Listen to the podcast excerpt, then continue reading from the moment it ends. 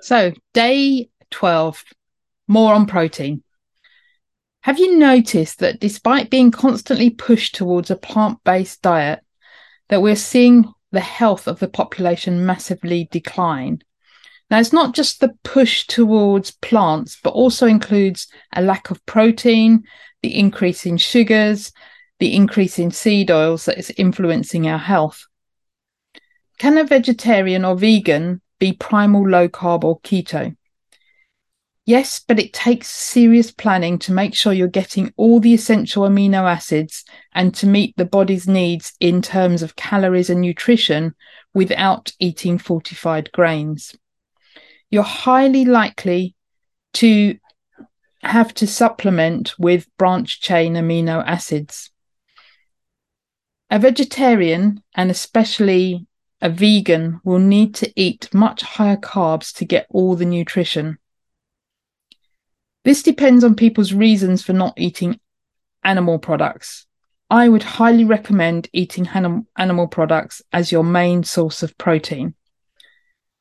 As I mentioned yesterday, the nutrients are vastly superior in animal products to any plant food in terms of bio- bioavailability to extract and use the nutrients. Protein supplements. There are many types of protein supplements, and I'm not going to go into them. Firstly, it's always better to get your protein needs from real food. The best protein as a supplement is 100% whey protein powder. And you have to make sure that leucine is at least 10% of the total nutrients.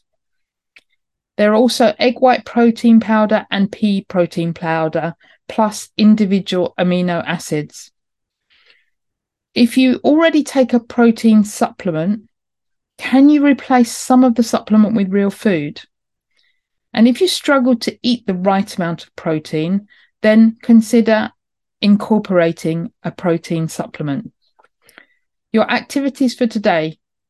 Make sure your first meal of the day, your break fast, the one you break your fast with, is high in protein.